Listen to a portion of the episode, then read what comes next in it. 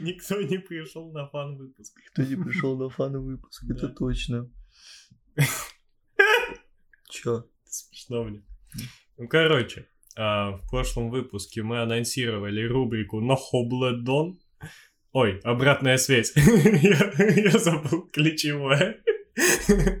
Рубрика «Обратная связь» «Нохобледон». И никто не... Никто... Видимо, все наши слушатели согласны с нашим мнением и покорно ждут новых выпусков. Ну да. Да, потому что никаких комментариев и мнений не оставилось. Ну что ж, а мы не горюем, потому что у нас у самих накопилось очень много разных комментариев и мнений по новым темам. Да. Так что перейдем сразу. Добрый день, дорогие слушатели подкаста «Старый отель». С вами Илья Сахаров. и Дмитрий Хеми. Это девятый уже выпуск. Ау! Девятый выпуск. Сейчас август 2023 года. На улице жарко. Мы сидим в душной комнате, потому что больше нам негде записывать. Сегодня что мы будем обсуждать? Мы будем обсуждать игрульки, игрульки, гамульки наши любимые. Так сказать, геймплейно содержащие продукты. Мы выучили новую фразу. Да, новое слово Это, знаешь, э, выпуск подкаста содержащий выпуск. У нас просто подка- У нас разговоры, содержащий продукт. Разговоры, содержащий продукт. Да, это хорошо. Не, игры, содержащий подкаст.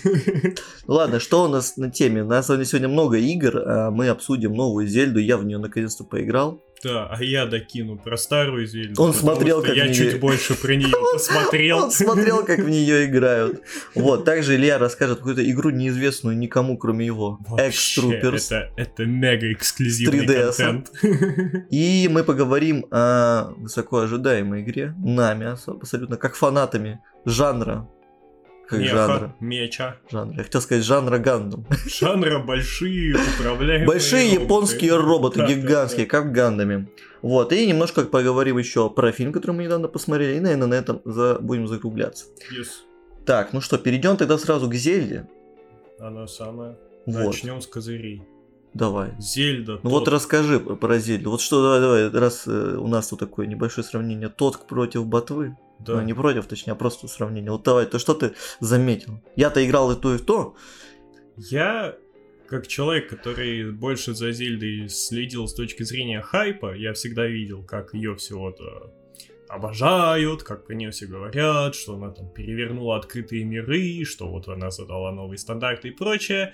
Я все это смотрел, видел, я даже как-то раз, ты мне давал свой свич поиграть, начинал самую стартовую локацию разбирать, но далеко в игре не ушел, потому что я понимал, что игра огромная, а у меня не было возможности выделить столько времени игре. По крайней мере, у меня не было желания этого делать. И Поэтому я особо Зельду активно не проходил, но сейчас моя девушка на своем свече проходит эту как раз-таки ботву Breath of the Wild, первую часть. И вот она сейчас уже такой в толще сюжета, прошла уже даже четырех Она боссов. уже к финалу Да, подошла. Да, да. Ну, в том плане, что очень много чего в игре изведано, и я видел, как осваиваются Считай, вся различные игра регионы изведана и уже. прочее, да. И вот когда ты смотришь именно уже такой срез э, более ушедшего вглубь игрока и видишь, что игра до сих пор предоставляет огромное количество контента, то есть даже когда ты подошел к финалу, ты все еще ходишь по этому миру, исследуешь его и кайфуешь. Во-первых, меня это удивило. Во-вторых, именно уже когда игра идет полным ходом, и ты смотришь, как в нее кто-то играет, у самого появляется желание забрать геймпад и сказать, так, можно, можно я поиграю, можно я поиграю. Вот это врубается желание поиграть в игрульку, что на самом деле в современных реалиях не такое частое ощущение, потому что иногда смотришь, ну игра играет, и хрен с ним. А тут ты прям сам тянешься, чтобы, черт возьми, я хочу это попробовать.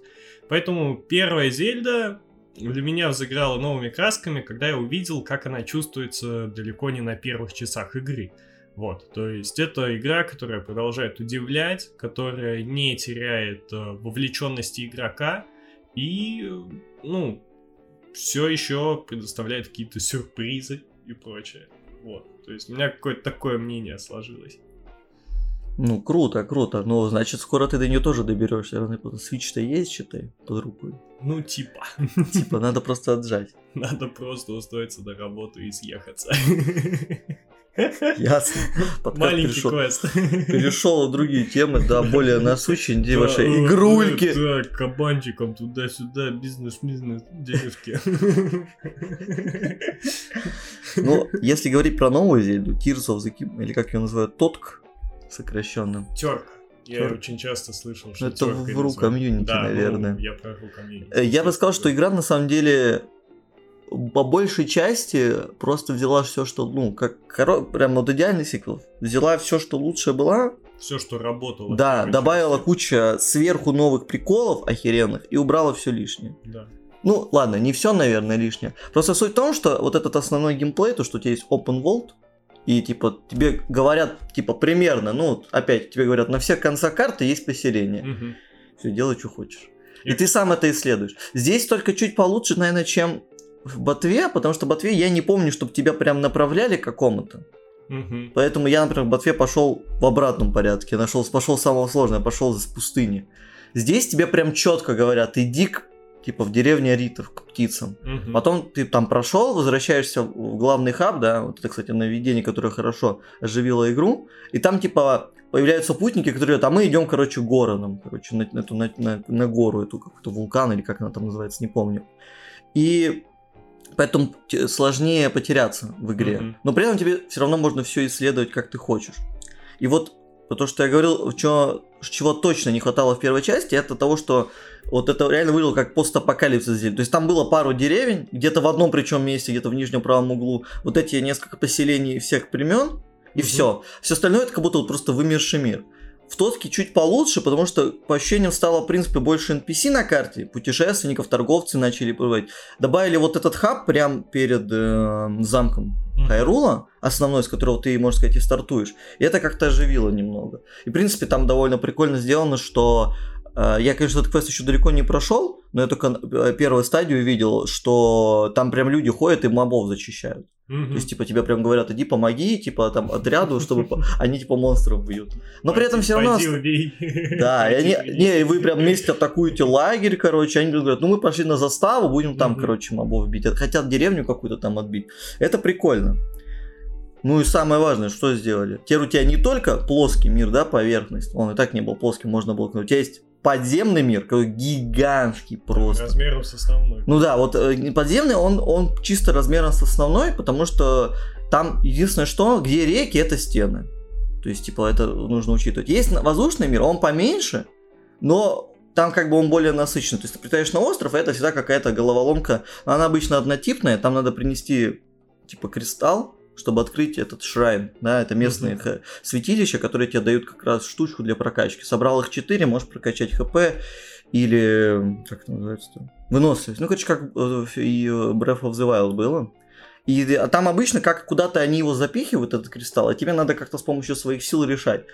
И вот здесь игра вообще вот с всеми этими головоломками, тут она, конечно, гораздо интересней, потому Мгм. что у тебя есть вот этот реверс тайма, У тебя, у тебя есть просто лапа, которая все перетягивает, которая может все есть сочетать. Ракета. Что? Ракета. Ну, я и говорю, у тебя есть вот эти инструменты за найт, Я отдельно конкретно про вот этот элемент сборки, что ты Да. крафтить можешь. У тебя, есть, ракета. у тебя есть сборка, у тебя там есть ракета, у тебя там есть огнемет, у тебя там есть что угодно, там пушки есть, там есть стабилизаторы, чтобы оно все не болталось. Там, короче, с помощью этой штуки можно просто все ломать. Мгм. И вот здесь, конечно, твоя фантазия, то есть у тебя какая-то есть цель, вот тебе надо куда-то попасть. Ты думаешь, ну надо идти пешком. Ты такой, зачем идти пешком? Сделаю себе летающий байк. Или, не знаю, запулю себя куда-то. И здесь игра хорошо, они хорошо придумали явно в Nintendo, чтобы люди экспериментировали, они добавили вот этих новых вид короков, да, вот, э, если что, так, э, да, в сторону, вот в игре, как и в Breath of the Wild и в Тотк, есть короки, это, короче, такие челики. Лесные создания. Да, лесные которые, если ты их нашел, они тебе дают э, семечко, и эти семечки тратятся, чтобы увеличивать количество переносимого оружия, щитов и луков. Да, в первой части, чтобы их находить, по всему миру были раскиданы Маленькие головоломки там. микроголовки, Да, которые да. вот немного выбивались из окружающей среды, то есть они выглядели не столько Что-то странное натуральным, да, да, сколько как раз-таки рукотворным. Вот, да, да, да, да, И да. ты это как-то довершал, там, например, э, видишь, Камни в кружочек надо было. взять. Слева там, например, есть Г-образная какая-то из металлических кубиков. Да, да, да, И да. справа, но одного кубика нет, он там поодаль. И надо этот кубик притащить. Да, ты его на место вставляешь, появляется коробка и говорит, ты меня нашел. Либо Вот. ты зарезаешь на какую-то точку очень И высокую. он под камнем, он да, такой, лежит. «Салам Не-не, он там всегда под камнем. Не, а он Это- есть э, в самой начальной локации на плато, где Я тебя, казалось, они в открытую никогда не сидят. тебя король Хайрула ждет. А, скорее он всего, под камнем. пике. На Там пике? на самую пику ты здесь, а там выглядит как завихрение ветерка такие. Ты туда залезаешь. А, на ветерок, такой, да, «Салам алейкум». тоже можно. Ну, э, в Тотке то же самое осталось. Плюс добавили короков, которые такие с большим, короче, рюкзаком лежат и говорят, мы устали, притащи меня к своему другу. И где-то недалеке видно, как этот огонь, э, дым поднимается от э, костра, и вот здесь уже как его можно, ты его можешь там в космос запулить, можешь его привести, короче, как угодно. Ну и как большинство людей делали, из этих короков там начинали их жарить, убивать, ну их убить нельзя, но я думаю, мемы все видели. И, в принципе, вот вот это, этот конструктор, который добавили, он очень сильно меняет твое, как ты исследуешь игру, и как ты с ней взаимодействуешь, как ты можешь а, к проблемам подходить. То есть ты можешь базово опять драться тем, что у тебя есть, у тебя есть там оружие, да, к слову, оружие.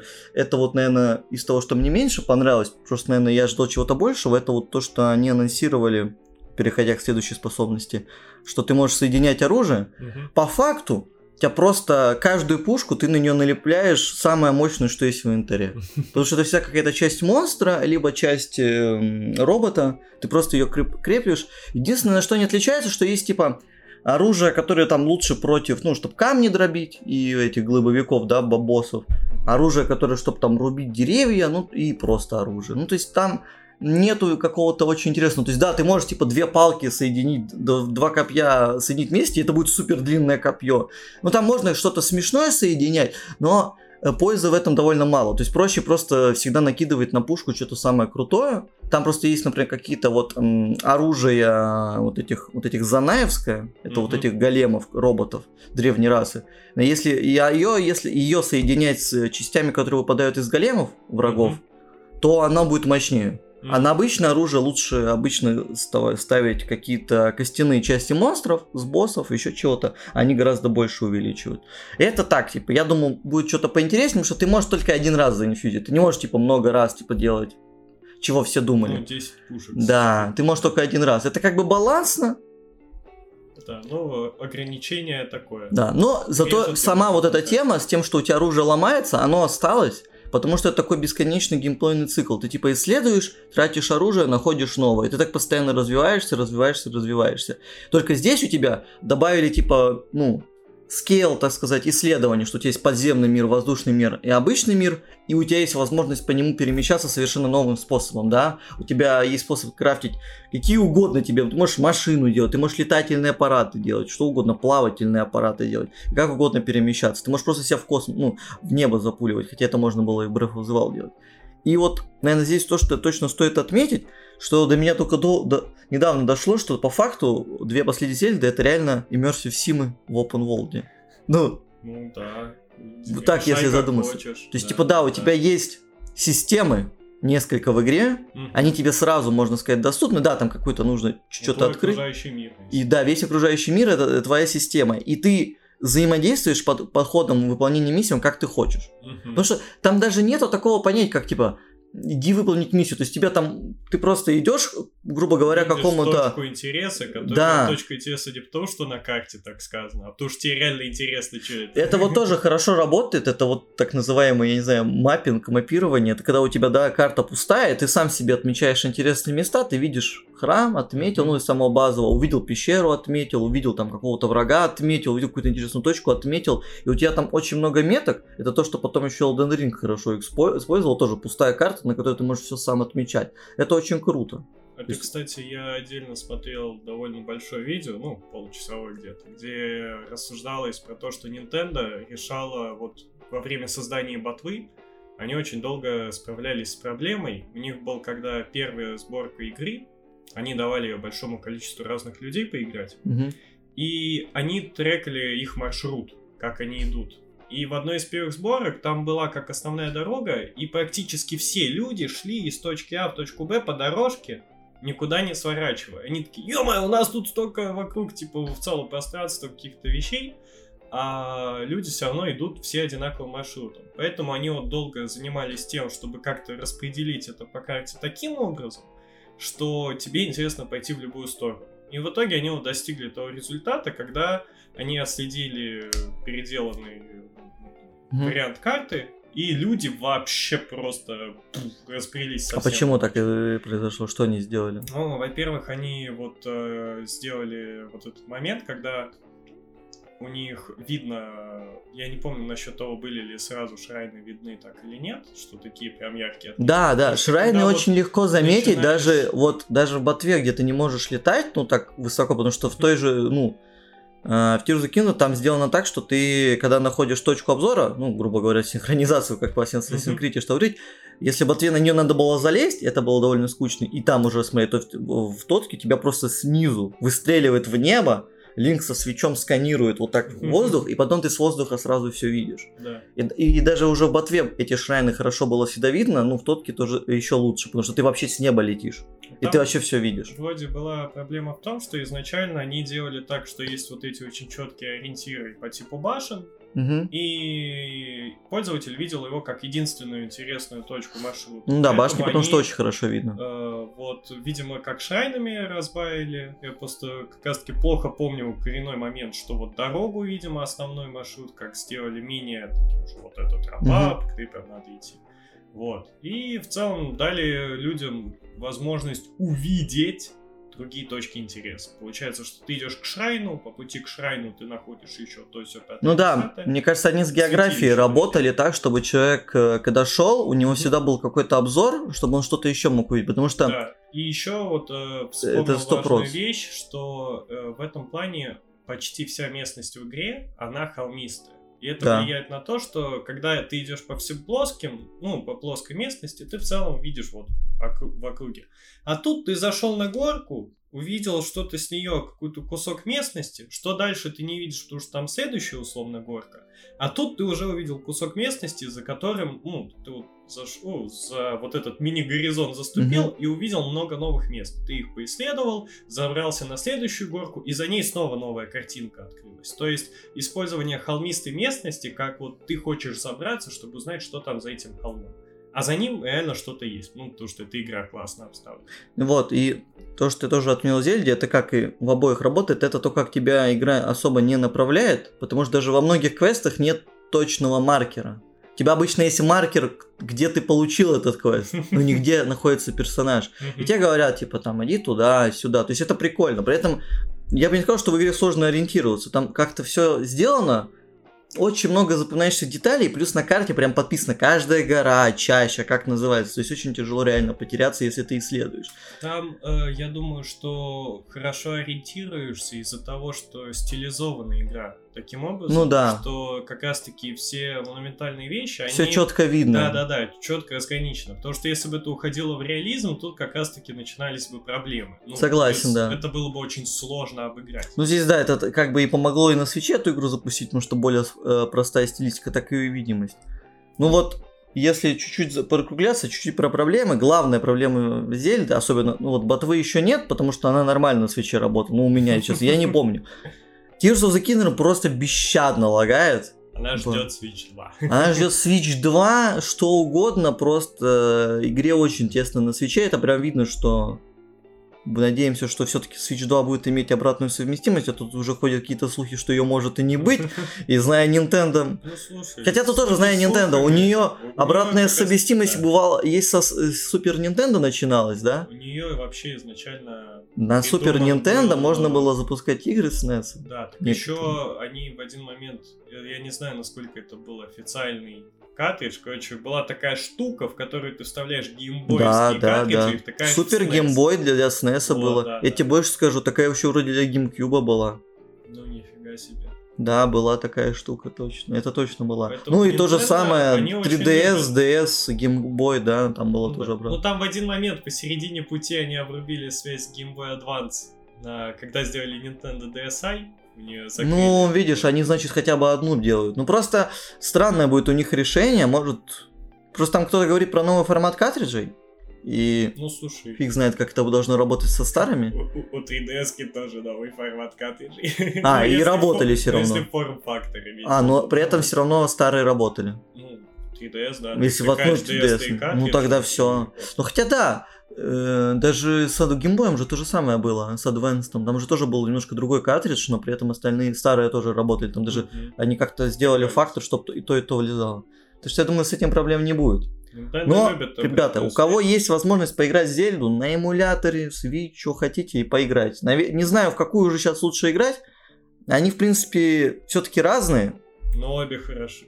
Просто, наверное, Tears of the Kingdom... Просто, наверное, вот после Tears of the Kingdom уже Breath of the Wild меньше понравится. Ну, логично. Наоборот, да. Но подряд их играть я бы тоже не стал, потому что все-таки они по- э, Они похожи. огромные, Они огромные, и устать. они все-таки похожи. Мгм. Они все-таки похожи. Э, Если кто-то переживает за счет сюжета, не переживайте. В Ботве сюжет очень тупой. Ну, точнее, как и во всех зельдах, он просто однотипный довольно. А в Tears of Kingdom я, конечно, еще не очень далеко продвинулся, но он чуть поинтереснее стал. Там побольше, в принципе, диалогов стало, персонажей как-то, ну, как-то, в принципе, завязки много, потому что Breath of the Wild ты просто должен найти Зельду, э, чувакам помочь, и у тебя все на флешбеках. Здесь, kind of, у тебя тоже есть вот эти воспоминания, но там чуть-чуть по-другому, не буду спойлерить. В принципе, на этом все. Может, еще обсудим Зельду, когда я ее допройду, а теперь мы переходим к следующей игре. Игра под названием X-Troopers, или как это называется? Разрешите мне взять... Давай, я ничего не знаю про эту игру, а только кроме того, что это спин анимешный спин э, как эта игра называется? Lost Lost Planet, да, который я таки не поиграл. Я вкратце расскажу сначала про Lost Planet, чтобы Давай, понимать давай, контекст и давай. насколько это странно. Capcom когда-то выпустила серию шутеров Lost Planet. Она начиналась с первой части, подзаголовок был Extreme Condition. В ней э, люди обнаруживают планету EDN-3. Там обитают всякие тварины, огромные, космические, страшные. Они вот такие био крутые существа, огромные инсектоидные тварищи.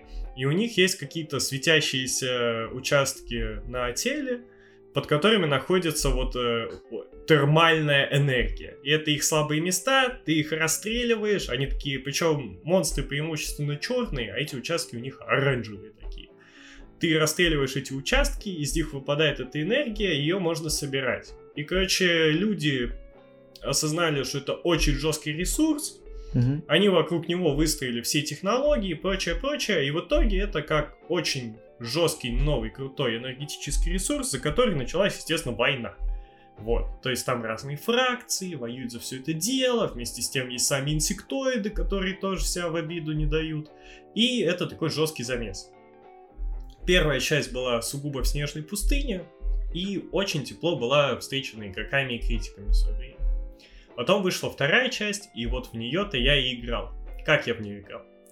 Давным-давно мой лучший друг Джек мне на день рождения, еще я был в начальной школе, Подарил игру. Праздновали, э, праздновали день рождения в боулинге, как Боулинг. это было чаще всего заведено в Рома, нулевые. let's go bowling. Да, и а, он подарил мне вот эту игру, я прям помню, она была в таком индивидуальном пакетике из магазина Республика игр, О, он был такой. вот, и я эту игру оставил в том боулинге. И я когда это обнаружил дома, мы потом пришли туда, то ли на следующий день, то ли вечером того же дня, все спрашивали, все обходили, вот у всех узнавали, у кого могли, никто ничего не видел, не знал. Ну что сказать? Спиздили. Новая игра на PlayStation 3, ну кто не заберет себе, да. Я У ребенка не игру украли. И на другие подарочные деньги, которые мне подарили, купил ту же самую игру. Ну, я ж не могу просто так, типа, ну, я потерял твой подарок. Мне же заценить-то надо конкретно этот подарок. И я про игру Да, ничего не знал. Вот это, конечно, Да. по- вот это жесткая, я даже не знаю, как назвать. Невезуха? Не повезло? А, Забыл В итоге повезло. Потому, ну как, сначала еще не повезло, потому что в итоге мы играли. И сыграл один из тех моментов, на которые очень часто жаловались критики. Просто забегая вперед, скажу, что мне игра очень понравилась. Но у нее такие проходные оценочки. Да, забегая 6-7 вперед, когда мы 10. познакомились с Ильей, он меня этой игрой терроризировал, чтобы пошли играть вместе. И это было как... Это было две вещи. Крутой учитель Нидзука я очень долго отказывался смотреть, и игру Lost Planet. Ну, а Нидзуку я посмотрел, так что, возможно, рано или поздно... Тебе да- понравилось. И мне понравилось, это бесспорно. И, возможно, когда-то и до Lost Planet дойдет, тем более, что третья плойка всегда под рукой. Да, но я бы на компах скорее походил. Она есть на компах? почему. Да. Но там надо потанцевать с бубном, чтобы запустилось все. Она в Стиме есть? Вроде бы да, но А что там, онлайн бы копа через нет? Windows что-то было. Его сделано. нет больше. Ну вот. Его не существует, значит, ну на Steam серверах, если она в Steam. В общем, надо разобраться. Так вот, и э, я купил заново эту игру, мы стали с братом ее играть. Первые миссии очень крутые. Там картинка, на удивление, очень реалистичная, очень красивая. Это твои детские воспоминания. Не-не, она до сих пор хорошо. Ну выглядит. хорошо. Но самый мем в том, что почему-то у персонажей, у некоторых, у них видно глаза, и вот глаза у них просто нарисованы, и зрачки не анимированы. То есть это как картонная вставка. Игра выглядит безупречно во всем, за исключением этих дурацких глаз. Ты такой, почему? Ну как не докрутить? Как Вот так-то? такую деталь, потому что остальное выглядит сногсшибательно. И там вот очень классно сделаны флора, фауна этой планеты. И во второй части добавили разных локаций. То есть у вас теперь не только ледяные пустыни, но еще там и джунгли, и какие-то пустыни. И там, что еще интересно, в этой игре огромное количество разной техники. Вам дают на ней кататься. И там огромное количество разных пушек. и Вам дают из них стрелять. Все это так сайфайно круто сделано. Там есть крюк-кошка. И можно своих друзей Крюк-кошка. терроризировать, чтобы они падали в итоге. Короче- Крюкошка. Это помнишь, э, вступление небольшое, что мне приснился сон про новую Зельду, как она вышла, и у меня воспомина- мне приснилось, что новая способность Линка это крюк фонарь, не крюкошка с фонариком. Гениально. Вот. И а, мы с братом начали проходить, и уже на второй миссии а, мы столкнулись с тем, за что ставили проходные оценки. Игра иногда очень жестоко относится к геймеру и очень скупо раздает чекпоинты. Миссия может длиться порядка 40 минут. И если у финала вы все-таки умираете, а там, чтобы Заново завалить миссию, надо, чтобы у вас есть определенное количество воскрешений на двоих игроков, Классика. и если даже один игрок всю миссию не умирает, а второй потратит все очки и сдохнет еще раз, то все, миссия провалена. Ну вот это называется. Играл со старшим братом и всегда умирал, да? Да, там было довольно тяжело, и в итоге это вот единственный раз был, когда мой старший брат выбесился, он прям взял, в очередной раз мы миссию эту провалили, он взял геймпад от DualShock 3, он еще такой легенький на фоне четвертого, он Да. такой, он прям как игрушечка. Он вот так поднял над головой и со всей дури в пол кинул его нахрен. Хватит руинить! Это вот тот наш второй дол- Да, я помню, у которого не работает, триггер не У него работает. там со стиками проблемы. В общем, Lost Planet 2 его потрепал. Потом игра ушла на полочку на неопределенное время. На И пол. спустя несколько лет, в 2013 году, летом, я ее внезапно для себя расчехлил, а так как там был кооп, я предложил поиграть в него вместе с моей дурной сестрой. Я не знаю почему, потому что я привык считать, что ну, она вообще не любит ни шутаны такие сайфайные, ни еще что-то. То есть шутаны вообще не ее жанр. Но они от третьего лица летсплей. Ну, это помню. И тем не менее мы запустили, и пошло. И мы берем и проходим ту миссию. Охренеть! Я не мог пройти со с нашим братом, а пошел с Олей, который я считаю, что вообще ужасно в игры играет. Ну, На скеле, на опыта, скеле. да. А тут... Ну а сколько вам тогда лет было? В детстве же всегда все сложнее проходит. Ну, когда мы в первый раз запускали, надо ставить дату выхода Lost Planet, от этого отчитывать. Но она где-то, по-моему, около 10-11 год, что такое. Ну, 10 лет тебе было, 11. Вот. А Тогда игры это сложнее играли были уже для тебя. в 12 с половиной лет. Но это всё в равно. 13 году. Но я знаю, каждый год это большая разница, когда ты малый. Ну и вот, и короче, в итоге эта игра, мы ее прошли, и с сестрой навсегда запомнили это прохождение, потому что сама игра, если забить на то, что она вот э, скупо относится к ну, по чекпоинтам, Мгм. их раздает. И вторая главная жалоба критиков, кто я, собственно, и не ощутил, была в том, что в синглплеере она вообще не рассчитана на сингловое прохождение. Очень большая ставка на кооп, на взаимодействие игроков. А я-то играл, ну, коопе как раз. кооп. Это вообще, это было Ну, как всегда, любую говную игру, Да. кооп с друзьями А или семьей игра, вытаскивает. нацеленная на кооп со всеми этими условиями, она фантастическая. Во-первых, объем пушек разных сайфайных, дробовики, штурмовые винтовки, базуки, шестистолки, там есть мехи, мехи управляемые. Так, а Их ты, очень ты много мне не разных. говорил, что там есть мехи? Ты понимаешь, я только сейчас, когда стал прогонять, я осознал, Вспомнил. насколько это идеальная игра, в том плане, что я никогда не задумался. Там есть боссы, каждый босс-файт уникальный, потому что это уникальный вот этот акрит, вот этот монструозная хреновина. Мгм. Этих акридов надо мочить и самостоятельно из мехов еще. Есть отдельный уровень, где вы едете на скоростном поезде в пустыне, и вы мочите огромного акрида червя размером с этот поезд. Это огромный бронированный поезд, у которого сверху здоровенная пушка, которой вы должны в него стрелять. Короче, безумных масштабов иногда все это достигает. Там эти акриды иногда размером просто, знаешь, с 20-этажные Мгм. дома. И вы их мочите. И это охрененно. И разнообразие мехов меня тоже всегда поражало. И отдельный мем всегда был в том, что у мехов очень часто встречалась шестистволка. Мгм. И там как? Там, кстати, вот эту шестистволку можно снять и самому с ней ходить стрелять. Но она у нее тогда конечные патроны становятся. А на мехе она бесконечная. Да-да-да. И ты не можешь бегать там, кувыркаться. А короче, еще такой нюанс в том, что мехи есть одиночные. Ты просто в него сел, и другой игрок может либо в соседнего сесть, либо просто прицепиться, держаться сбоку за твоего меха, и еще и с А штурмовой есть коопные мехи, я так понимаю. А совместные. есть мехи, которые вообще на троих человек рассчитаны. Один садится А справа, там типа другой слева, больше, чем два человека? Там до четырех можно. А, И это вообще просто с ума сойти. Я когда для себя прогонял все это, я подумал, это охеренная игра, почему у нее такие ужасные оценки? А потому что, когда ты играешь в это с ботами, тебе скучно и сложно, а еще ты умираешь постоянно, и тебя откидывает на 30 минут назад, и поэтому ну ты... тогда да. А как, а как говорится, у геймеров друзей нету, Да, поэтому да. ее засрали. Но! Финальный момент. Боты, конечно, в игре пососные, но однажды мы столкнулись с ботом, который на всю жизнь... Да, это это даже рассказывал. Какой-то Да. крутой очень бот. Суть в том, что мы проходили босса.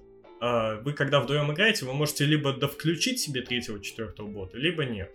Вот. Мы решили как-то их довключить, и ровно на том боссе появился бот, который, в отличие от всех тупых болванчиков, которые были до этого, он был вооружен той самой шестистволкой, которая была с меха, то есть он вообще на гигачадищах. И он реально вносил урон, и его звали Мистер Байкал. А это не могут, что это игроков типа Нет, подключать? мы вообще тогда играли оффлайн отрубленно. Это разговор- Не-не, я имею в виду, знаешь, как аватаров игроков ботами делают. Это Не-не, так? он именно был вот из пула ботов. Там Мистер нет Байк- особо... Мистер. Байкал. Это именно что вот прописано разработчиком было. И мистер Байкал, boy, oh boy. Он этой шестистволкой нам реально треть босса вытащил. Это было благословение. Мы там помирали, а мистер Байкал стоит в соло, в него хреначит. Вот он, вот он спаситель. Да. MVP и вот получается. у этой серьезной, жесткой игры в мега реалистичном сеттинге и прочем был эксклюзивный японский запуск спин который назывался X-Troopers Для 3DS. и PlayStation 3. Игра А. выходила на 3DS и PlayStation 3, что Интересно. шоково. Интересное, что да, на 3DS сочетание? игра тянет, да. И это анимешный спин где главный герой с розовыми волосами учится в академии. Академия одной из этих Школа. Невек, да. Школа. И там, что самое интересное, игра оказалась охрененной, потому что в ней тоже завезли, ну, в ней довольно аркадная простая боевка, но она А увлекательная. что это, шутер тоже? Там автоим от третьего Мгм. лица, э, шутан, но ты сам очень мобильный, подвижный, и у тебя там одна кнопка это использовать твое основное оружие, вторая кнопка это использовать вспомогательное, нет вообще ни перезарядки, ни прицеливания, спокойно цели меняешь и прочее, но даже в такой аркадной игре они воткнули разных акридов, вот этих вот. Они, ну, конечно, не достигали боссов, я понял, да. Ну, разве что парочка. И у них у каждого разный подход к нему, словно. Они довольно бросают челлендж. Вот игра ровно балансирует на том, что иногда, да, подвигает себя к моменту, что ты прям вцепился в приставку. Ух, блин, ух, бля, Короче, вот. самое то для портативки. Ну как ты Да, думаешь, да, на да. PS3 ты такое играл?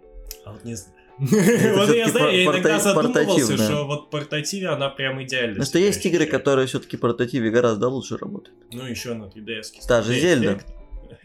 Та же Зельда Ну, работает кстати, да. отлично очень в портативе, потому что я до сих пор не решил, где мне приятнее играть в кровати за свечом либо за компом. Да, это очень Единственное, что я могу факт. сказать, у меня все джойконы, походу, подохли. Абсолютно, кроме нового, который я заказал с дипадом нормальный, потому что у меня даже на правом почему-то камера крутится иногда. Жесть. Это вообще Возможно, их надо продуть, конечно, хотя бы попробовать. этим, А лучше пускай второй, второй свич выпустят и 2 все. ждём. Вот, и, собственно, геймплей кайфовый. Круто, вот хорошее описание. Геймплейно содержащий продукт. Разбираешь эти вот просто противников разных. Там есть и люди, и акриды, и есть какие-то утырки сраные с шестистволками, как противники. Она тоже коопная или она... Там есть кооп, но он отдельно не для сюжетки, а там есть VR-миссии условные, где Ясно. рассчитан на кооп. Но я справлялся в соло. Там, конечно, тебе тоже дают ботов, но в этой игре они гораздо Ну, то есть, типа, там помогают. Это типа тоже шутер леса, просто с автоимом. Да, вот. И с очень упрощенной стилистикой анимешной. Ну, и понятно, там для 3DS локации, они делают больше как в Monster Hunter PSP-шном старом Я плохо помню. Вот там, короче, у тебя набор Кишки с аренами. кишок, да, Кишок, да, да, да. Кишка арена, кишка Вот арена. в таком духе. Нет. И э, игра, она меня вот всю дорогу радовала геймплеем, но, боже мой, она пытается еще серьезно в сюжет. Ну это же а А там японская. литерально, просто, там буквально главные персонажи, главный герой это Наруто, там есть Саски свой, и этот Саски, он ищет ушел- силу, И ушел из он академии. взаимодействует со злым ментором внутри Академии. Там в итоге внутри Академии был злой директор. Ему помогал злой ментор. Саски ради силы помогал злому ментору. Саске нужна была сила, чтобы победить главного героя, за которого ты играешь. Потому что он новичок, только ты все Ну это же классический вот этот райвелри. Ну, Так там еще и местная Сакура есть, но в конце ее заменяют на местную Хинату. Нормально, нормально. Я сюжет очень мне было тяжело. Крин, кринги Ну немножко. так, ну Ну знаешь, чисто, это ну больше если бы ты в пост- 12 лет Это бы играл, реально- это ну если бы реально- ты в 12 лет играл в эту игру, Вот с точки Тебе бы понравился сюжета, сюжет. это был сюжетосодержащий продукт. сюжета... Нет, это, ну это, это Да. чисто, знаешь, Сёнэн аниме. Вот И- Был бы ты помладше, Довершим на Хорошо этой штуке то, что у игры никогда не было официального релиза на Западе. ну, короче, там фан-перевод, я понял. И там фан-перевод. И первое, что пишет в заставке переводчик, Спасибо Capcom за то, что никогда не локализовал этот продукт. А затем он следом добавляет. Я немного знаю английский. Я вообще не знаю японский. 90% перевода выполнено машинным переводом с моими небольшими правками. Но вы должны условно разобраться. И там они иногда такую чушь несут, ну, потому что перевели криво. Но это смешно. Вот, э, вот это как раз-таки вот Спасло сюжет. шизанухи японской кривой перевод очень помогает. Он вписывается. Это прям часть антуража. Вот. Ты знаешь, как будто кассету вставил VHS, и там кто-то кто-то переводил одним голосом, вот Да, это так вот. кривым, вот это то же самое, только ты картридж Nintendo DS вставил себе такой.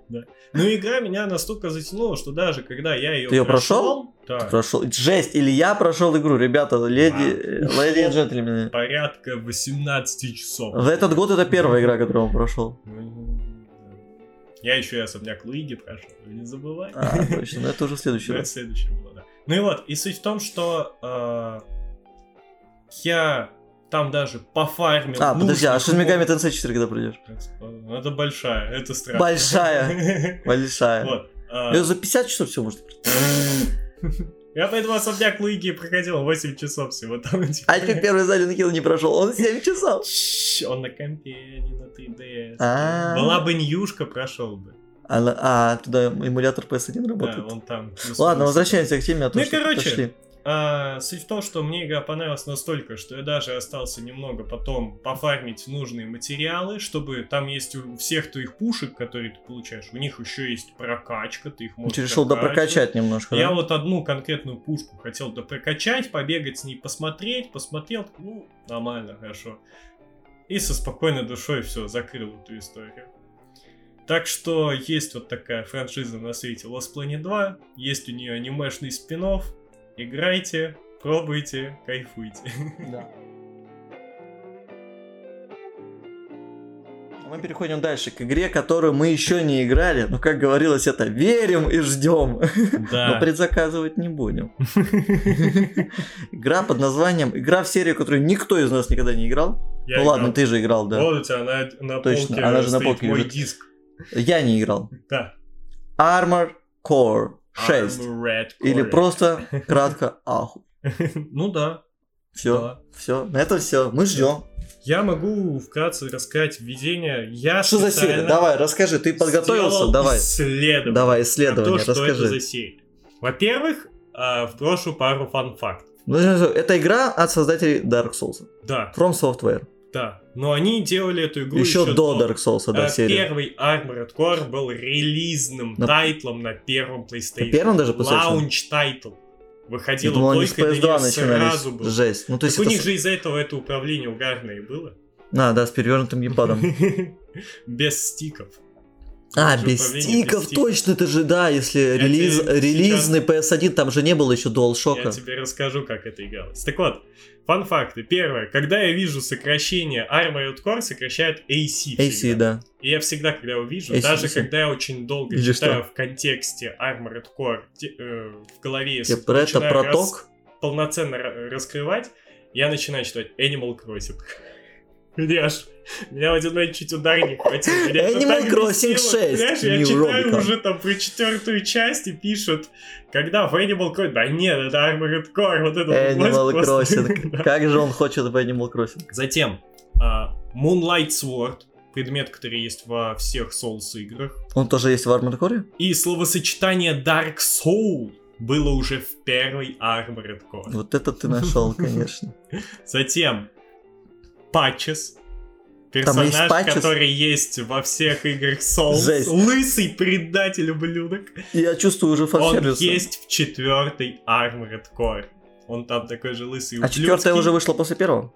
Я не знаю, не уверен. И А, у него неважно. никнейм, как у пилота, Patch the Good Luck. И ты суть в том, что раз- разносишь его команду мехов, он Мгм. стоит последний, у него меха трясутся ножки, коленки сведены, как будто он в туалет хочет. Он такой, стой, стой, подожди, подожди, я поиграл, типа, давай будем, Да, и сваливает. Да, И он резко улетает на такой тяге, что ты его не можешь догнать, и в ту зону знаешь, куда ты не можешь. Ну, типа, там дальше живут драконы. Да-да-да. Вот. И это вот жесткий прикол был. Ну и короче, я исследовал, посмотрел аж специально полуторачасовое видео про то, как после анонса шестой части человек, который раньше не слышал тоже про Armored Core, ее исследовал. Так что это, по сути, взгляд на серию Ну, с, давай, с давай. точки зрения современного По- человека. Немножко про серию говорим, а потом перейдем уже к самой шестой части. Короче, первый Armored Core. С первой же игры э, там начиналась такая фишка, что ты каждый раз, когда на миссии участвовал, ты всегда платишь за патроны и за починку. А первая игра, она очень была сложной. Она была мега сложная, но она специально была сложная, и уже тогда в Software делали игры так, что они сложные, но они хотят, чтобы их прошли. Челленджевал. Поэтому ты после миссии, даже если ты ее провалил, ты оплачиваешь пули и ремонт, то есть ты уходишь в минус, ты уходишь в долг. Ты должен, Да. компания. Поэтому э, суть в том, что после определенной цифры игра резетается и дает тебе некий баф. Это называется программа Human Plus. Тебе меняют постепенно определенные органы на импланты. Потому что их забирают, То да, есть- в оплату долга. Тебе бесплатно как бафуют. Как бесплатно? У тебя органы Ну да, забирают в да. оплату и дают тебе, типа, ну, как называется, Имплант. имплант, да, который Да. тебя усиливает. чтобы ты пилотировал лучше. Сначала тебе там бесплатный радар дают, и т.д. и т.п. То есть, если ты повторно залезаешь в долги, тебя постепенно прокачивают. Вот. И Это ты пока что похоже на Animal более Crossing. жестким, ты становишься более жестким пилотом. Вот. Но уже это прослеживает тему серии о том, что а, к пилотам относятся как просто... Говну. э, Ну, ты инструмент, ты Да. не человек, ты сугубо пилот, Ресурс, ты ресурс. ресурс, да, ты работаешь, чтобы нам вот наши вопросики обкашлять. Так вот, уже с первой же части игра была мега тактической, настолько, что вот э, Там можно использовать friendly fire врагов, чтобы они убивали друг друга, и те меньше тратил. Ну, я бы не сказал, что это прям свои. супер тактикал. А там ты для этого специально ну, выстраиваешь э, ум. Ты должен их э, скоординировать так, Мгм. чтобы они друг по другу полили. Ну, хотя для Использовать PS1, узкие наверное, это, конечно, да. было прикольно. Вот, также ты можешь нащупывать дистанцию, когда ты уже можешь стрелять в врага, они еще в тебя не могут, то есть по дальности пушками переигрывать. То есть разные такие моментики, они встроены в игру, Ну, это круто, когда ты можешь их использовать, да. потому что иначе тебя очень жестко разносит. И кастомизация. Самое Уже важное, с да. первой части серии настолько это важно, что открывающая заставка начинается с того, что у робота вы- выбирает разные куски. Ну да, вот то, что ты Голова, делаешь руки, своего ноги. меха и под разные ситуации, это, конечно, я так понимаю, в крови Armored Core, и на это все то, что у тебя миссии, которые ты играешь, и ты делаешь меха. Под разные миссии разные меха. Ты, ты можешь пробовать кого угодно, но если ты сделаешь подхо- более подходящего, тебе будет проще. Мгм. И в этом цель. Да. То есть пробовать разное постоянно. И что еще интереснее, в магазине у тебя нулевая потеря денег при купле-продаже. Те побуждают экспериментировать, купил, побегал, не понравилось, продал за ту же цену и не потерял ничего. Вот, уже получается на PS1 ты вот должен был угорать при создании робота, и в целом на меня это произвело впечатление, потому что когда стоял геймплей, это вот очередная игра, которая меня повергла в шок, что игра может так выглядеть на PS1. Последний раз это была вот первая МГС, на меня такое впечатление производила. Я больше в шоке с того, как вторая МГС выглядит на PS2. Ну это да, она тоже мощная. Вот, и что самое Какая-то интересное, физика. на- Такой, которой сейчас даже нет. На первый PlayStation они вот использовали управление, в котором они использовали все кнопки. Тебе нужны все кнопки. В общем, там вот это известное танковое управление, условно. Когда Мгм. ты на стрелочку идешь вперед, это понятно, ты идешь вперед. Влево-вправо это поворот камеры. То есть ты на месте А стрейф это другие камеры. Да, старое управление. Стрейфы это L1, R1. Мгм, Чтоб А лево-право. L2, R2 это поднимать камеру вверх и вниз. Ну да, не было же стика. Что ты хочешь? И что самое А я помню смешное- Battlefront на PSP. Ну, это поворот был. Да, да, да. Нет, что самое смешное, потом выходит вторая Armored Core А, на втором PlayStation. А, происходит переход с PS1 на PS2. Но они вплоть до третьей части, Управление не меняли? до причем какого-то спин третьей части, они забили на то, что стики есть. У нас все еще старое управление. Вот они с таким же управлением вплоть до третьей части жили. И во второй части, короче, она считается, с точки зрения автора видео, которое я смотрел, э, не самым удачным э, примером игры, потому что произошел переход с PS1 на PS2, но Ничего не изменилось. да? геймплейная игра та же, местами сделана еще более неуклюжей и поворотливой, добавились станлоки, когда в тебя попадают, добавилась также механика перегрева, но которая очень тебе срет штаны. Мгм. И из-за этого расширенные опции для кастомизации ты не особо пытаешься с ними экспериментировать, потому что ты как можно скорее пытаешься создать рабочий билд, чтобы хоть что-то можно было сделать. Но и Мгм. автор этого видоса, он его наконец-то нащупал, сделал, и три четверти игры с этим одним билдом прошел. Вот. Визуал лучше, но я от себя заметил, что вот э, переход в более реалистичную графику теряет в читаемости. То есть гораздо сложнее Часто бывает, да. поле, да. А потом вышла третья Armored Core, где у тебя сразу же увеличили мобильность и отзывчивость меха. Он не такой топорный, как во второй части Мгм. ощущается.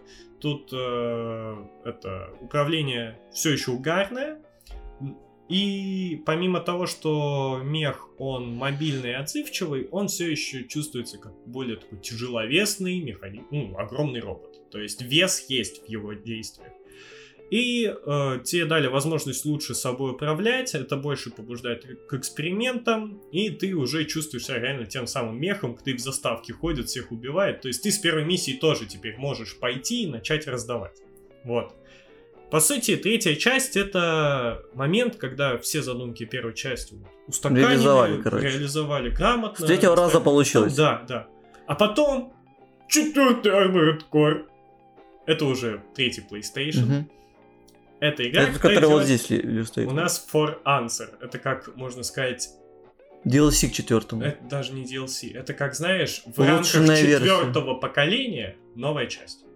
У них просто по поколениям, вот есть третья часть, например, Мгм. а потом есть три, там, что-то, Shadow, Типа чуть Frontier, то же самая игра, только чуть получше. Да, да, то есть это стендалон, но не дополнение, это реально как следующие части. Ну как, знаешь, с этими выходила Street Fighter 4, Super Street Fighter 4, Ultra Street Fighter 4. Но я это вот воспринимал как дополнение, оказалось, что это самостоятельные игры. Ну не совсем, просто типа, знаешь, когда тяжело было людям продавать DLC персонажей и обновлять игру, Мгм. потому что интернета было. Ну не, а тут именно, что это новая игра делается Мгм. целиком. Вот. И четвертая часть, она делает скачок во всем, и даже в самой философии. И наконец-то игра- можно играть на стиках, да? Это та игра, начиная с которой в серию пришел э, Миязаки, Мгм. софт... ну, Dark Soulsовский. Ну, короче, самый главный человек From Software, Да. ну, понятно. Вот он появился на четвертой части, и он как раз-таки активно за нее отвечал. Вот он был директор вроде. И э, стики впервые попробовали в Armored Core Nexus. Это, Это вот как в рамках третьей части. третьей части, Мгм. да-да-да. А вот это уже Такие, ну пора. игра. Это, во-первых, первая игра, в которой у тебя спокойное обучение. То есть в первой, если тебя просто кидали в боевую Мгм. миссию, и типа, слышь, разбирайся, и ты уже на ней страдал, много раз тебя убивали, то во второй части ты начинал вроде бы вместе с каким-то партнером, или это в третьей было, но это все равно боевая миссия. Тебе Мгм. говорили, конечно, что нажимать, но тем не менее паника присутствовала. А тут ты в виртуальном пространстве, вообще спокойно, тебе все нарисовано, показано, пилотируешь своего меха. А, появилось то самое дуал-стик управление, которое все уже закрепилось окончательно. Вот. А Затем мне очень понравился отдельно, я вношу минималистичный интерфейс четвертой части. До этого интерфейсы были вот эти вот всякие цветастые огни, 3D модельки, прочее. Тут он максимально утилитарный. Он плоский, он черно-белый, он такой элегантный, можно сказать. И сложность стала в разы меньше, потому что в третьей части ты собрал себе меха, меха, все найс, и тут хоба, в один момент э, появляется миссия, на которой твой мех вообще говно сраное.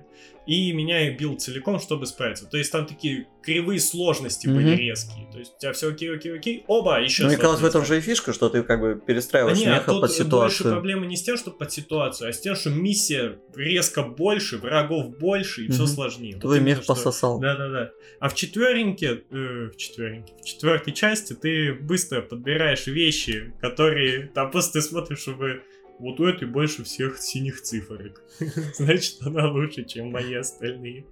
Вот, смотришь, чтобы у тебя скорость была максимальной, и начинаешь поливать все и вся из пушек в нереальной динамике. Ты просто мечешься по карте, как, я не знаю, муха под спидами, и бу-бу-бу-бу-бу-бу. Там происходит полив напалм. Ты вот реально пилот какого-то Next Gen робота, который болванчиков сдувает вместе с домами. Вот. Но если бы игра была только такой, никто бы не любил четвертую часть. И там вот все миссии строятся вокруг того, что прилети, убей всех, можно скипнуть брифинг. Мгм. Просто в предыдущих частях брифинг был важен, тебе говорили, что надо сделать. А тут все миссии, пойди, убей всех. Иди И убей. то есть четвертая часть скачок в динамике. А потом вышло вот For Answer. И это, как можно сказать, законченная задумка четвертой части. Мгм. До конца все сделано. Четвертая во многом была там с какой-то сырцой. Я не помню, ну, не выписал какой именно, но ее немного в попыхах делали. Не И вот доделали. Я Answer помню. это было то, что вот отполировали четвертую часть. Ее называют как лучшая экшен-игра, но не лучшая Armored Core. А, и вот тут как раз-таки появилось то, чего не хватало в предыдущей части. В предыдущей ты всех летал, убивал, и все. А тут появились огромные сложные крепости. Это, короче, вот мега-боссы. Какая-то есть здоровенный мега-цветок, летающий в небе. Есть какой-то мега-утюг, катающийся в пустыне. Вот всякая такая тема.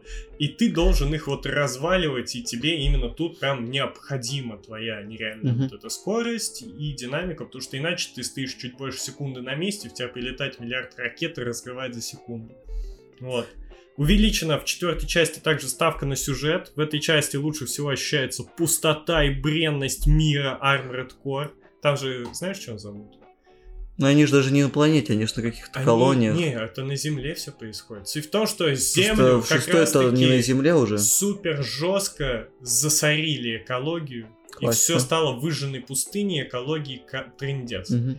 Но, при том, мем в том, что можно пилотировать мехов не используя топливо или какие-то детали, которые выделяют как раз-таки вот эту отравляющую тему.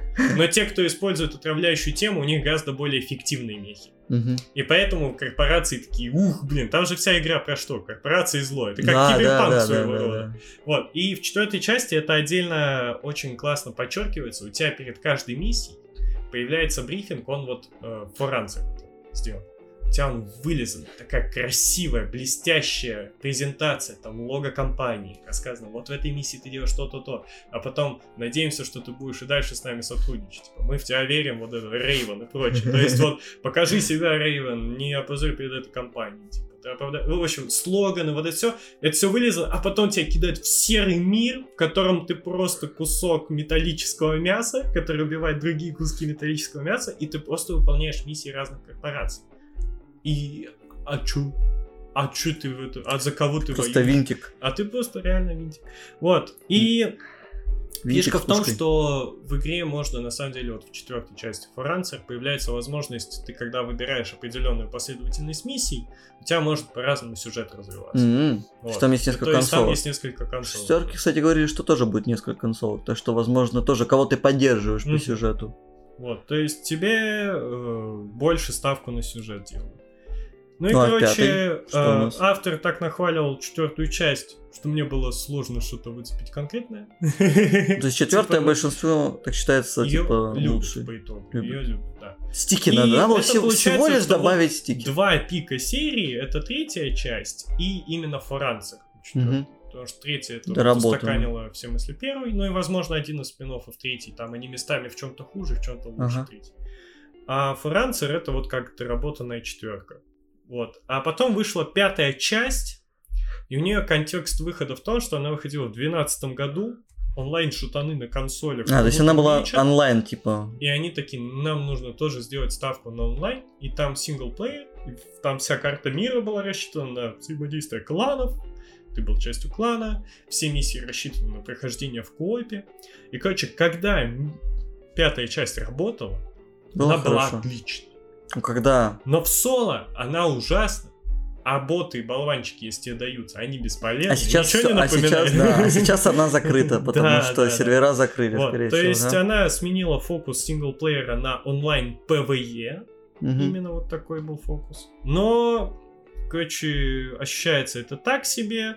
Она пыталась еще вернуться к динамике тройки и более тактичному геймплею, но она получилась очень медленной на фоне четвертой части, по впечатлениям. То есть людям этот шаг назад вроде не сильно по душе пришелся.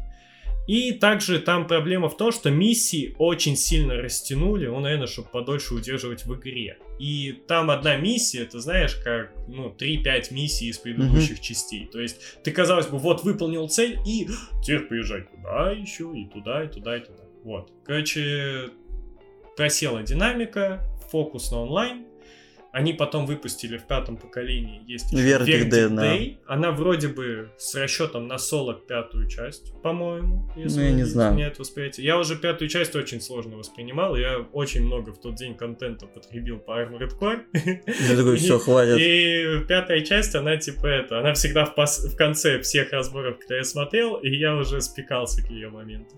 Короче, соло пятая часть Verdict Day, она условно наслаждаемая, но когда работает. А также она очень короткая по нынешним меркам, она там за несколько часов проходится, Мгм. поэтому тоже осталась без яркого внимания. Ну, значит, и Что мы имеем? Какая-то серия игр, Мы имеем которая... легендарную серию. Легендарную, но не очень известную. первой PlayStation. но не очень известна. очень известная в узких Круга, кругах. у да, которой есть да. только две более-менее работающих игры. Да не, первая так-то тоже хорошо работала. Ну- на, на первой плойке к тому. Но сейчас, в принципе, вот человек, который бы не играл в старые совсем игры, он бы мог поиграть только в четверку. Попробовать. И то, это только консоль.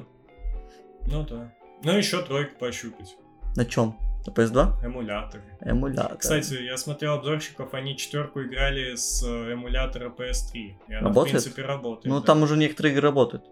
Поэтому- Вот. И тут у нас неожиданно анонсировали на ТГ Armored Core 6. Никто не ждал. Все охуели. И... Что можно сказать? Игруха-то выглядит охуенно. Выглядит как для нас, для фанатов Гандама, японских мехов, Мне фанатов Код Гесса. поначалу геймплей Не не понравился. нравился. А после того, как я вот устроил это заныривание в серию. Я к вечеру того дня вообще был выжат. На, след... на утро следующего дня я решил поставить видеоролик. И мне понравилось. Не, мне вот это прямо волшебно сделано. Мехи, которых можно собирать, у тебя куча всего взрывается, летит пуля, ты просто хуячишь просто, бам, потом отлетел сюда, стрельнул здесь, подлетел сюда, стрельнул здесь, потом напрыгнул на чувака, то есть динамичные, быстрые вот эти японские мехи, ну что-то есть как типа в Ахе или в Мехворере, вот такие Ну, медленные, мех, тяжелые, знаешь, такие как титаны, так они типа, они того, что большие, кажется, что они медленно дерутся, Да. да, типа для нас. А здесь наоборот, мехи поменьше, и они такие очень скоростные. Вот Они мне как так- на роликах на поверхности Ну да. катаются. Такой... Мне очень такое нравится. И я-то узнал, кто за геймдизайн отвечает. Человек, который отвечал за самые уникальные игры Фрома последних лет. За Bloodborne и. Sekiro. Оп, За Bloodborne и Sekiro. Две лучшие игры Фрома покупаем последних. по- предзака... Ой, ой, ой. Ой, ой, опять Мы наебали. что? Да Мы что предзакажем геймплейно содержащий продукт? Ну нет, софтвары не подведут. С Elden было похоже, но я его не предзаказывал.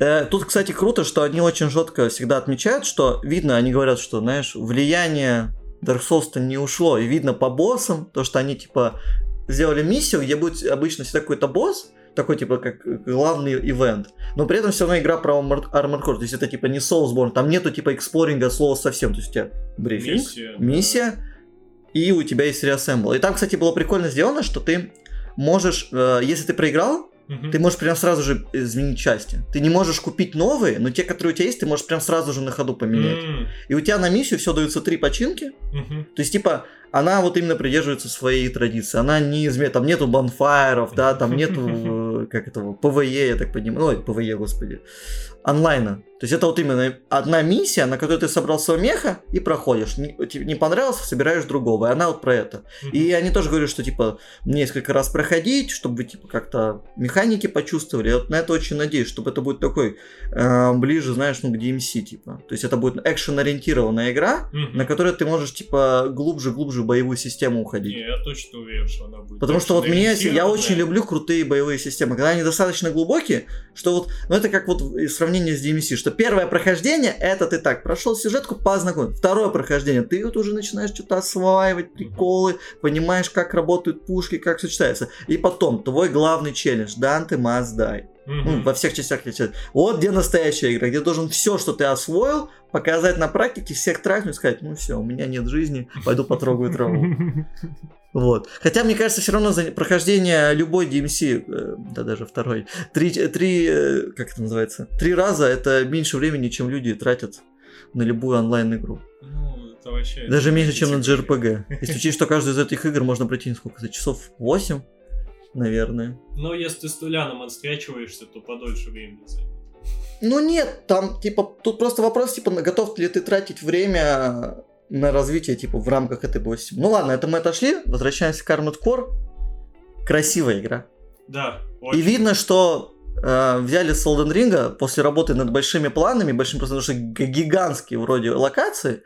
Но вот интересно, будут ли какие-то секретики? Что- Они говорят, типа, эксплоринга нету, но будет ли что там приколы, секретного босса, например. Ну, я не понял, что в предыдущих частях что-то такое. Но это же новая часть Ну, я будет. понимаю, я вот отталкиваюсь от того, что я успел изучить. Мне- Все-таки этот культурный пласт на разработчиков так или иначе должен был влияние оказывать. Ты какой имеешь в виду? Ну, пять частей предыдущих. Ну да, но на них еще может оказывать типа Demon Souls, Dark Souls, нет, Dark Souls 2, очевидно, Dark Souls он 3, тоже. Bloodborne и Elden Ring. Очевидно, что он Плюс оказывает, люди, что они кото- же с самого Кто же ее, ее же разрабатывают уже люди, а, я так понимаю, не те, кто делали первые Armored Core, Понятно. даже не те, кто делали четвертый Armored Core. Вон, главный геймдизайнер, человек, который делал Sekiro и Bloodborne. Да, он делал, к счастью, самые прикольные игры Фромов, которые, ну, уникальны. Не- Ладно, не то, чтобы они лучше, они просто очень уникальны. На фоне Выступаю. Ну да, особенно выделяются. Секира, да. Вот у тебя любимый Bloodborne, а у меня любимая Секира. Видишь, как мы хорошо сошлись. Ты, кстати, далеко от микрофона, тебя слышно не будет. Привет. Нет, теперь ты слишком близко. Но меня вот что больше порадовало, это кастомизация. Насколько глубоко там можно будет вот этого своего меха собрать. То есть я, я не отпоминал, как это работает. У тебя есть... У тебя четыре пушки, четыре оружия. У тебя две руки и два плеча. И ты можешь на них что угодно собирать. Я, кстати, не, так и не понял, можно ли положить два мили меча Вроде Answer можно было, я так и делал. берешь ракеты, короче. По-моему, кстати, еще вот э, в ранних частях, до, три, до тройки, по-моему, было ограничение, что ты из э, ракетниц на плечах не можешь стрелять на ходу, только если у тебя не ноги танка-паука. Да, там вот еще очень важно это ноги, потому что они так, там, я как понял, там есть вес того, что ты можешь носить, типа, типа, у тебя есть статы, которые как-то ограничивают под определенные билды, чтобы ты на какую-то машину смерти не мог собрать, которая все будет проходить.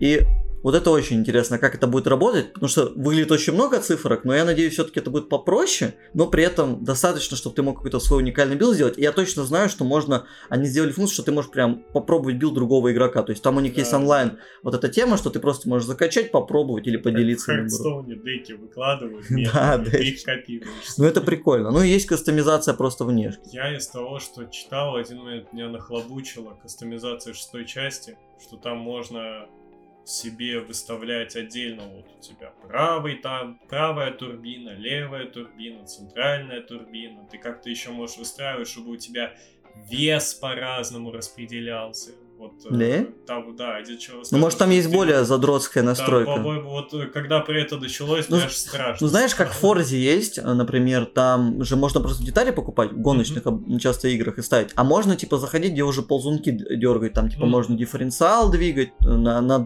сколько ты, насколько сильно ты шины надул, да, то есть там разные вот, вещи. Вот я этим вот тоже не могу. Я таким тоже не умею. Я, так, я такое с интернета беру. Вот я еще, знаешь, детальки я могу и сам поставить, там я еще могу разобраться а вот уже ползунки двигать, ну в этом тоже кайф есть. Ну это вот реально для тех, кто вот с головой уже прям. Ну и что самое крутое, вы... боссы, конечно, выглядят прям смачно.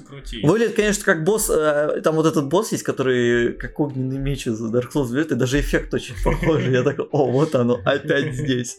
Ну, ну да, ты же Но сказал, они сами ведь говорили. Они есть главное отличие от Маркоров. В соусах вы всегда 2D у тебя есть вертикальность гораздо ну сильнее. Ну, да, ты да, летаешь, да. ты как бы не сидишь на месте, ты гораздо круче двигаешься, поэтому тебе не надо типа там как-то на земле перекатываться, ты можешь перелететь этого босса. Он к тебе может подлететь и сказать, ты чё, куда улетел, и все.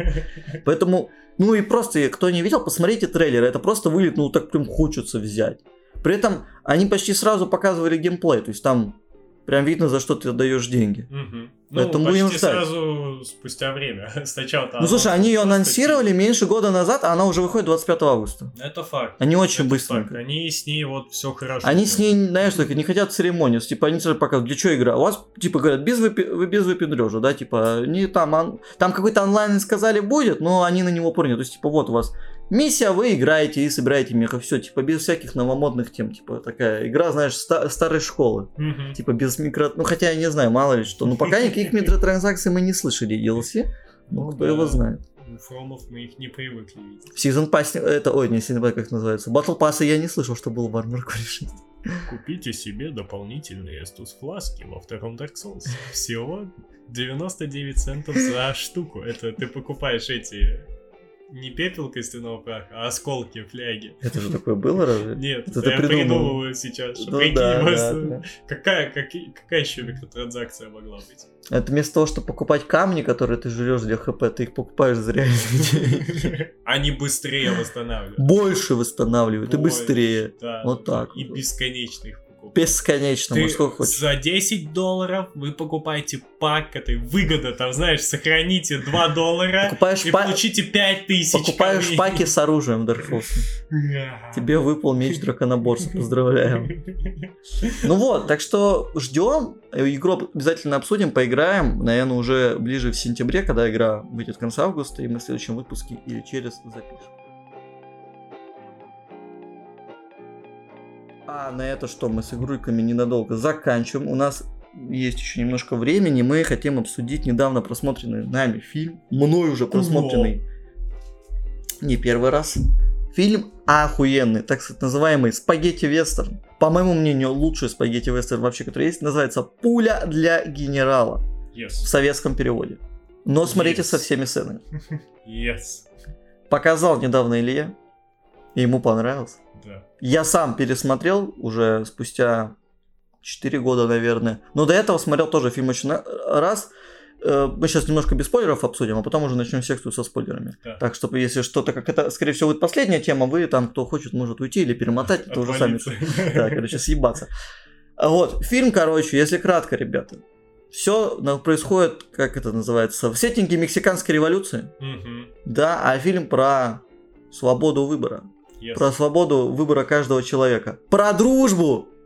И не в последнюю очередь. И про, про дружбу, и Про про, честь. про честь, и про стену между социальными группами. Yes. Очень крутой фильм. При этом, так как это вестерн, в нем есть и все. У вас есть и мемы, то есть поржекать, есть и экшен, и есть подумать. То есть все, что вы любите. Вот Сбалансированный Сбалансированно. Так это сказать, фильмосодержащий продукт. Не, это, это самый настоящий фильм. Никакой Фильм большой продукт. буквы, да. Там все повязано, можно сказать, на химии двух персонажей. Это Чунча, такого... Чунча-барабанщик. Да, Чунча Барман, такой революционер-бандит. Руководитель своей шайки. Да, который сам не очень понимает, за что сражается. Но, Но главное, со честью. Свобода, свобода. Мексики. Да. И есть американец такой чисто, вот представитель США. Выверенный, выверенный. Да, малыш он его зовут, Билл Тейт. Да. Чунча называет Такой. э, американца весь фильм малыш. Да, он такой хитрый чувак, который хорошо может со всеми наладить диалог, да, платит по долгам и не предает друзей. И ты полфильма вообще не понимаешь, кто это. Ты не понимаешь, что у него на уме Да. до конца. Вот. Для меня э, пуля для генерала это все еще без спойлеров обсуждения. Давай, давай, пока Вот, без э, спойлеров. Мы, Мой синопсис. Это важное примечание. Двухчасовой вестерн. То есть Ну, выделяйте это, время. там час сорок, типа, ну, в плане, как Ну, обычный да. фильм идет. Ну, у него, знаешь, именно если ровно хронометраж с титрами, со всеми делами, там ровно 120 Ну, два часа это же средний фильм. Ну да, да, да. Ну вот, двух Это если ты сказал три часа, вот тогда я бы понял. который степенно раскачивается весь фильм. То есть у вас идут именно что сцена за сценой. То есть вот у тебя одна сцена, в ней какой-то вопрос повисает, он как-то разрешается персонажем. Следующая сцена. То есть вот именно как череда и оно все накручивается, накручивается. событий. И оно Да. еще, знаешь, идет от такого а, простого, более такому что-то сложным каким-то Да, там решением. постоянно вот добавляется веса в ситуацию. Ну, Сюжет закручивается просто реально, то есть постоянно. Это И- очень интересно сделано. а, у персонажей возникают разные варианты принятия решений. То есть вы как зритель тоже очевидно для себя видите, что вы можете сделать тут, там, но вы чаще рассуждаете с точки зрения чунча-барабанщика. Потому что у американца, у малыша, у него свой план весь фильм есть, и ты как раз таки не знаешь. Ну а ты это, там. подожди, это за спойлером. Ну не-не, я пока просто рассуждаю. А что он там будет делать? Ну и вот. И в фильме вот э, персонажи в разных сценах принимают разные решения, и так мы все больше узнаем как раз-таки, что это за персонажи, из чего они сделаны. То есть мы получаем раскрытие персонажей через их решения, Да. принимаемые в разных ситуациях. И с этой точки зрения у меня фильм, вот абсолютно весь фильм, ты все лучше и лучше узнаешь персонажей, чтобы прийти к финалу. Вот весь фильм построен Да, на, на финале, да, поэтому- И это очень чувствуется при просмотре, потому что когда происходит вот эта вот кульминация в финале, ты такой, ну охренеть. И теперь, когда перейдем к обсуждению концовки, мы предупредим вас, ребята, посмотрите фильм, вам, скорее всего, очень понравится. Да, что с вот сейчас э, вы не просто отваливаетесь от подкаста, а ставите паузу, идете, смотрите пулю для генерала И и возвращаетесь. возвращаетесь. Вот, а мы переходим э, к спойлерам. Так вот, почему пуля для генерала? Потому что, как оказалось, малыш Билл Тейт должен был убить генерала Мексики. Одного из генералов Не, революции. там самого главного. Ну не, просто там же ему потом сказали, что есть другие цели. Еще есть Цели есть другие, но я так революции. понимаю, это именно тут самый важный. Ну потому это да, по сути, там как было? Банда Чунча-барабанщика, она продает генералу, кто и ведет повстанческие силы Мексики, Оружие, да. оружие То есть, по продает. факту, они не революционеры не за идею, а за деньги. Да. Они бандиты. Но Как, тем не как в фильме менее- хорошо сказали. А кто это, революционеры? А я не вижу разница, разницы. да. Вот. Они именно что продают за деньги, но тем не менее поддерживают революцию, вот топят за свободу Мексики. Не до конца понимают, что это вообще значит. Да. Понимают, что это значит деньги. Там вообще вот это очень круто построено, что, знаешь, нет типа хороших. То есть, типа Вообще все, хороших. типа все как бы ублюдки. Ну, Я есть, полфильма на Чунча сидел, думал, ну и черт. Ну и чурка. Ну черт. черт, да. Ведет себя по-ублюдски Так, иногда так, как, максимально. из- каким был, таким и остался. Да, но в этом как раз-таки его харизма, потому что местами Честный. ты не можешь не проникаться Чунча, потому что каким бы э, сорванцом он не был, тем не менее он верен себе. Он честен. Да, он честен. Он именно что... Да, он, типа не прост, хороший человек, но он наивен, честен. И вот в нем как раз-таки идет та самая вот э, слабоумие и отвага, вот так вот можно сказать. Деревенский герой. Да, вот, отлично. Деревенский. А американец Билл Тейт, как оказался, даже неизвестно, что его имя Билл Тейт, потому что у него там по-разному именали, что он был обычным наемным убийцей, которого заказали, и он искал банду, чтобы влиться. Там очень прикольно сделано, что он сидит, там все начинается с ограбления на поезде, что может более классического для вестерна быть, где Билл Тейт убивает машиниста, когда видит, что грабит э, поезд, и, и убивает чувака одного из банды Мгм. и себя завязывает наручники и делает историю о том, что его везут. Типа, Да, и да. типа возьмите меня банду, мне все равно возвращаться нет. Я убил маши... типа, и он говорит, машинист убил вашего друга, а я убил машиниста. Мгм. И Чунча его освобождает. Кстати, Чунча так и не узнал о том, что он его предал. Ну, то, что, что он его убил друга. А помнишь, как Чунча из этого в начале фильма...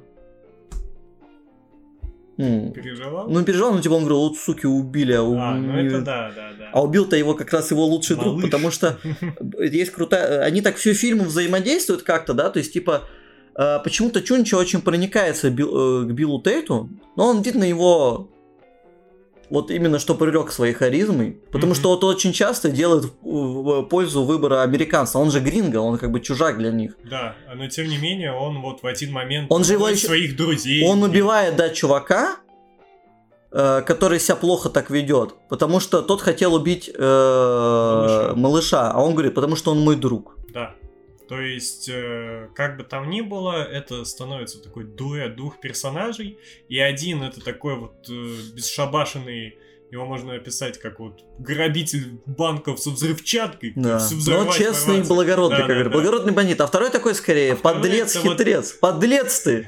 Он такой Но зато слизкий, продуманный, да. Слизкий Да. персонаж. Но, я не- но нельзя сказать, что он прям вот хуже, знаешь, чем Чунча. Он тоже вот типа человек как бы, ну как сказать, он, он честный тоже в одном плане. Он платит по долгам и не забывает друзей, потому что Чунча спас э, малыша уже ближе к концу фильма, когда они остались только вдвоем, какой-то жесткой лихорадки, да? Да. Он ему помог. Хотя мог его бросить и, И забрать все деньги. деньги, да, Но он ему помог, потому что он его считает другом. И когда все в конце выяснилось, да, что Тейт его использовал, чтобы убить, Тейт, во-первых, его тоже спас от казни. Мгм. Потому что там был момент, когда Чунча бросил деревню и забрал все оружие. И, и, и привез это оружие генералу. Да. А выжившие из этой деревни приехали чуть раньше и рассказали ему о подвиге Чунча. А Чунча благородно сказал, ну да, я подлец, убивайте меня. Не, его бы вот Чунча спросили, что бы ты сделал с человеком, Да. который забрал все оружие из деревни накануне сражения и приехал его продавать. Я бы и убил Чунча его. говорит, я бы его убил. Да. То есть он- а Чунча он- понимал, что про него говорят, поэтому он к этому искренен. Но Чунча спасает Билл Тейт, и он ему еще оставил, сказал до этого, типа, где его найти, в случае, если они разделятся. Он его находит, там Билл Тейт получает кучу денег в золотом от правительства Мексики. 100 тысяч песо. Да, 100 тысяч песо. А они там что-то драли за 5 5 тысяч, да, что-то за это оружие. А тут Билл Тейт одним, одним выстрелом получил больше, чем тот за столько страданий. И он делится, он делится всем, он хочет привести... Пополам. Да, он по- отдает пополам. 50 И он его хочет привести в. Америку, он его Да. хочет сделать другом, чтобы Он они говорит, продолжили общаться. что э, теперь ты богатый человек. И Да. что, я даже в США буду богатым? Да, типа, Да. это И типа много- он его не бросил, он ему помогает. И в принципе все идет хорошо к тому, что они уедут, и как будто Да. должен быть хэппи. Но, что-то не так. Но дело в том, что Чунча, его, ему на, по меркам шьют смокинг. А он, ну, никогда не ходил в костюмах. Ему дают цилиндр. Да. Ему у парикмахера делают укладку. Да, да. Его привозят в образ такого цивилизованного джентльмена. Да. И он потом идет по станции, а, где они на поезде должны Да, отчаливать. и Тейт в идет покупать билеты. Вот это как раз ключевой момент. Не, вот э, чуть-чуть до ключевого момента, вот он, они идут поку- ну, на станцию покупать А, билеты обувь на поезд чистить. в США, да. И бедняк мексиканский, как раз таки, за которого условно Чунчи и воевал, за свободу Мексики. Да, собирается чистить, хочет почистить ему Да, он ботинки. говорит, «Ми- мистер, дж- джентльмен, Сэр, сэр, почистите». вам почистить обувь. Чунчу дает ему монету, типа, купи себе хлеба. А И- этот начинает пытаться ему чистить обувь, а Чунчу от него отталкивает, типа, чё ты ко мне лезешь, типа, купи хлеба. То есть он не привык к такому обхождению, он чувствует внезапно эту разницу, что вот он теперь для них как какой-то сэр из высшего света, и они вот Не, воспринимают потом он видел, как Билл Тейт А потом... отодвигает бедняков в очереди Да-да-да. и Суть говорит, в том, подвинься. что, э, малыш, он э, вот в начале фильма это было показано, что он так делал. И Да. вот в конце фильма он повторяет. Стоит Там за- очередь, фильм зациклился, Да. опять на вокзал все вернулось, да. стоит очередь коренных мексиканцев. В э, Бедняков кассу, явно видно, да. И Билл Тейт спокойно подходит к кассе, отпихивает того, кто должен был сейчас покупать билет, и сам тут же себе его покупает. И Чунчи видит это со стороны. И у него все переклинивает в нем. Он просто понимает, что он-то на самом деле тот же самый, кем он и был. Типа, как его не, нацеп... не, опереоде- не переодеть, что он и остался тем же самым ну, бедняком деревенщины. Да. И после того, как э, он увидел вот эту сцену, они идут уже в сторону поезда. Уже Тейт садится на поезд, да, а рядом я идет... сейчас специально я выписал. Ну там, да, там легендарный Там диалог. суть в том, что он именно очень хорошо построен, и я понял, когда пытался его пересказать, что в каждой строчке, которая прописана в фильме, и еще, что важно, как она озвучена. То есть я, к сожалению, этого опыта вам не передал. А, очень, очень, очень грамотно поставлен диалог. Суть в том, что вот они идут в сторону поезда, уже должны на него садиться, и вот Чунча он признается, он говорит Биллу Тейту, малышу, он говорит, ты умный парень, такой расчетливый, никогда не ошибаешься. А малыш такой, в вагоне доскажешь. Он вот поднимается в вагон, Мгм. встал на ступеньку поезда. А Чунчу такой, подожди, я... Я с тобой подружился, это все так, малыш. Но все же я тебя должен убить. Э, брось свои шутки, Чунча. Нет, я не шучу, малыш. Почему ты хочешь меня убить? Я же поступил с тобой честно, теперь ты богатый человек. А зачем я ношу пистолет? Я должен тебя Убить. убить. Но почему? Ты подлец. Лец. Почему подлец? Ты подлец! Почему? Я ведь не обманул тебя. Ты получил свою долю. Это все верно. И все-таки ты подлец. Нет, нет, почему подлец? На, на, на! Он стреляет в него эти три раза, а потом кричит ему трупу, повисшему на вагоне. Возвращайся в свои Соединенные Да, Штаты. И то есть в этой сцене, а, что еще, кстати, важно, один из комментаторов под вот этим видосом с финалом, который я смотрел как раз, а, написал, что советский перевод условно неправильный, потому что он обзывал э, малыша не подлецом, А как? а он говорил, что он его убивает, потому что так правит. И типа теряется некая основная суть финала. Но как может теряться суть финала, если быть подлецом условно и есть жить неправильно? Ну, в принципе, нормально. Я бы не сказал, что прям совсем использовали. Ну да, по-моему, как раз таки подлец добавляет колорита. Во-первых, Чунча в сердцах это говорит. Это Чунча да. не тот, кто скажет, что так правильно. Это тот, кто назовет человека подлец, подлецом. да. Да.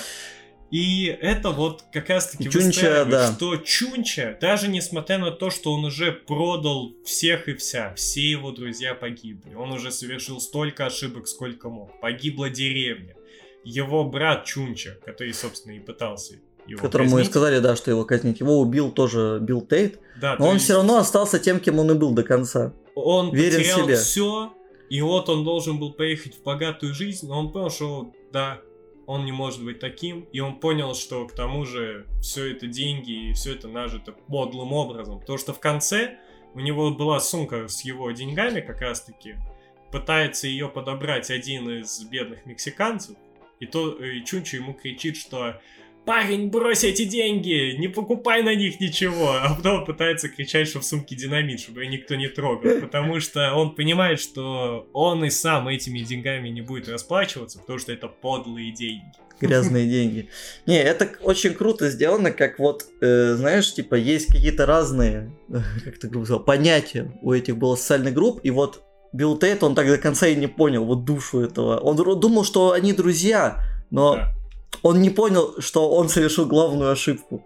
И вот, вот это как раз в очередь, это была последняя капля, когда Чунча понял, что он делает. Потому что до этого он же такой был веселый вроде, да, все, едем богатую жизнь.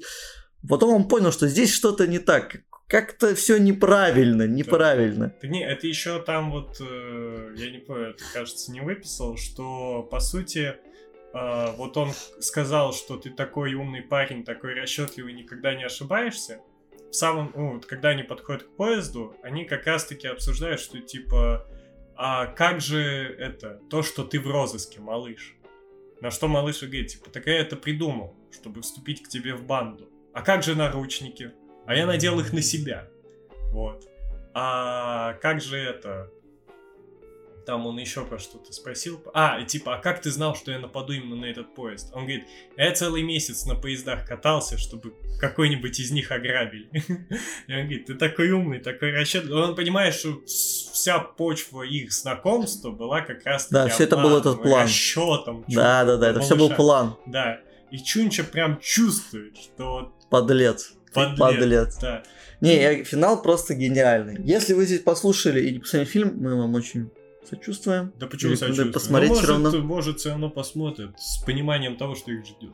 Это да. Фильм очень достойный, то есть реально, наверное, один из лучших вестернов, которых я смотрел. Он причем довольно, ну, древний. Ну, тоже вот времен как раз э, долловой трилогии. То есть тоже где-то Ну, шесть- снят 60 бесспорно, снят реально Смотрится хорошо, до сих пор очень хорошо. Смотрится задорно. И озвучка Советского Союза это отдельный пункт, очень важный.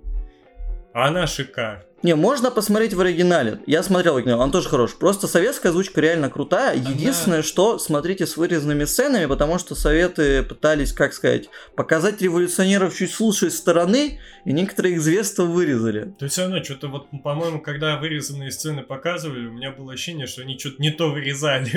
Ну да, да, но это знаешь, как с фильмом этим, блин, я тебе вроде рассказывал, который он недавно выходил, господи. Сердце Пармы. А, Где тоже ты думаешь, типа, блин, мы либо по-разному эти слова воспринимаем, либо что-то не поняли. Потому что там там, тоже, да, там тоже такие фильмы, знаешь, он еще вышел в такое время, как раз наше очень интересный фильм, такой чисто антиимперский очень. Поэтому, А тут у нас на Финском заливе флаг Российской да, это, империи. конечно, очень круто было. Так что да, ребята, обязательно смотрите фильм, а мы, наверное, будем закругляться. Финита ля комедия. Да, спасибо, что нас слушали, увидимся через месяц. Ну или типа того. Всем пока.